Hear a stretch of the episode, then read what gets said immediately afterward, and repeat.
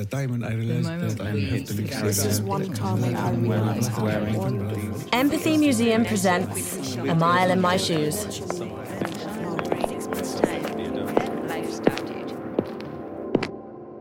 These are a pair of boat shoes. They are made of a blue suede like material and they have a Velcro strap at the top of the shoe. The soles have a floral design, and on the heel, a hole is starting to appear. These shoes belong to Maysa. This is their story.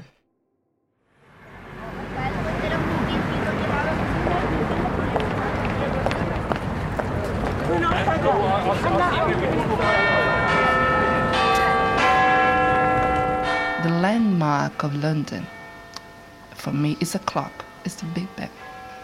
You don't have really time to think of your leisure if you're not working because you need to work, work, work and make money because London is very expensive. You don't have time to waste. There's always like go, go, go. That's a fast speed. You just can't waste time. You can't sleep because the city will devour you. My name is Maysa Monção Gabriele, and I'm Brazilian. I work with cinema, I'm a film critic too.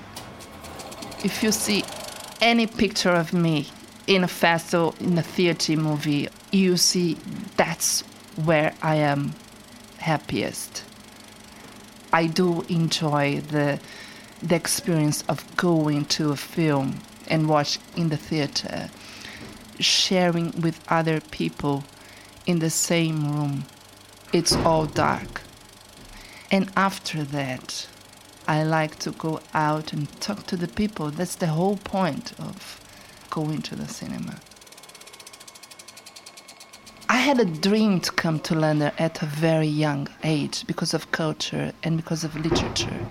And so I would read everything I could and listen to the music, listen to English bands like The Police, and learn English from Sting's lyrics. But first time I came to London was actually when in my honeymoon and in 1996 where I spent the whole month of my honeymoon in London basically. But when I came here was December, was winter time. I couldn't bear the gray. I needed sunlight. So I postponed that dream.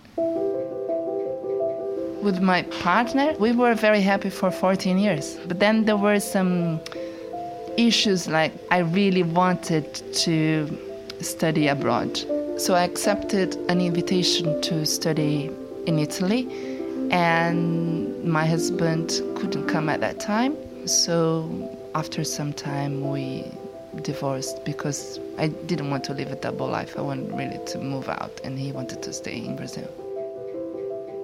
I finished my master degree in film studies, but then there was no work.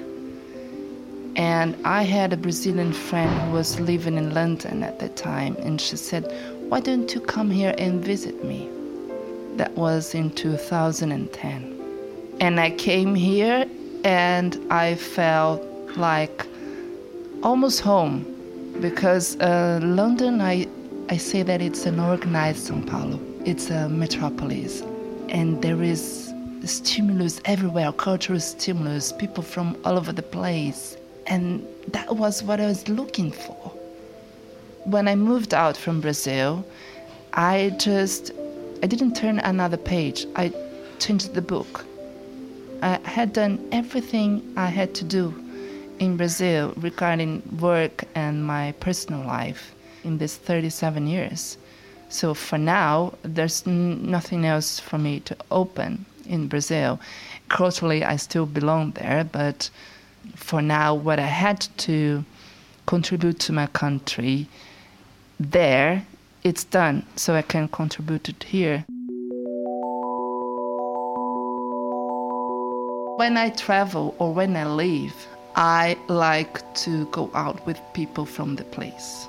I think the joy of living in a city like London is to contaminate yourself with other cultures. I like walking around I always find beauty in small details like a window pane or even a tree that has no leaves during the winter time.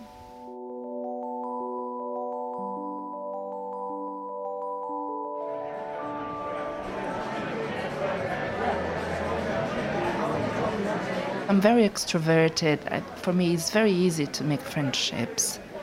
It's not easy in London, though. When I moved here, if I would meet English people, every meeting would be in pubs or in public spaces. I noticed that they would never invite us for their houses. And I felt not very welcomed.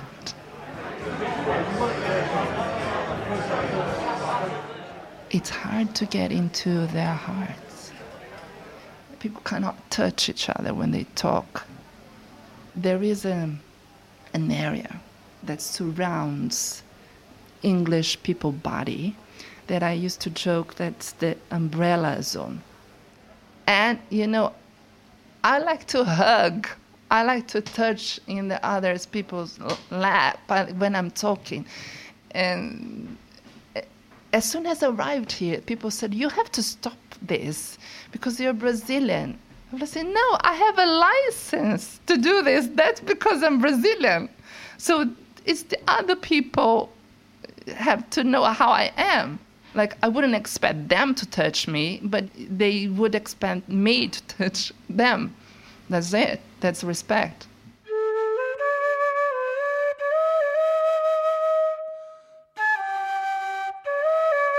I remember when I went to Peru and I was with a tour guide and we went to an archaeological site of a civilization that was extinguished because they wouldn't open to other civilizations so they would have sex with their cousins and they had all the genetical problems and they were extinguished because they were afraid of other people taking into their power and they were extinguished. They finished as a civilization.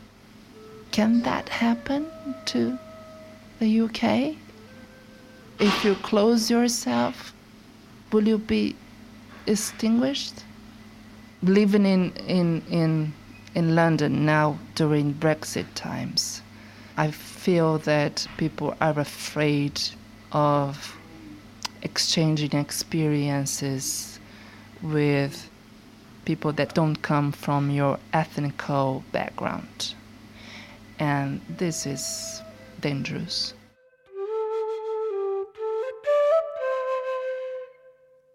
Still, after seven years, I think I'm an immigrant. The living conditions it's very difficult because there are very few people that really can buy a flat. So if you come to London, you cannot rent a flat. You have to rent a room, or sometimes you even have to share a room. So this experience after seven is I won't tell you how many houses I live here because I have lost count. Every now and then I have hard times in London because I'm not stable.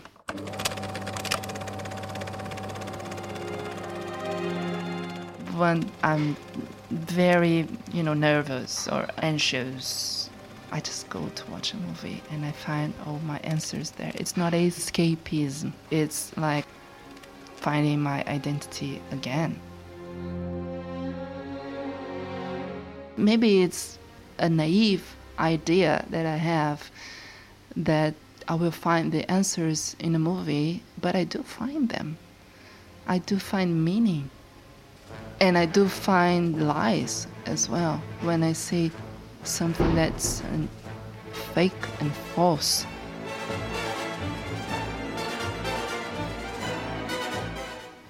Truth hides itself, and you have to keep searching truth. And it reveals itself when you're not expecting. So I'm in a transitional period at the moment. I'm always in a transitional period in London. it's hard to get settled down. And so last year, many things could happen in my career. I could travel, I could publish, but living as a film critic, I cannot um, only work on that. And I thought I could. And I got into trouble, so I, I needed to start again. So last Christmas time, for the first time ever, I spent Christmas by myself. And it was very good because I could reassess myself. As long as I have health and mental health, I don't know, I'm open to different experiences. I'm still an open book. You know, there are loads of chapters that I would like to develop, and I'm still learning.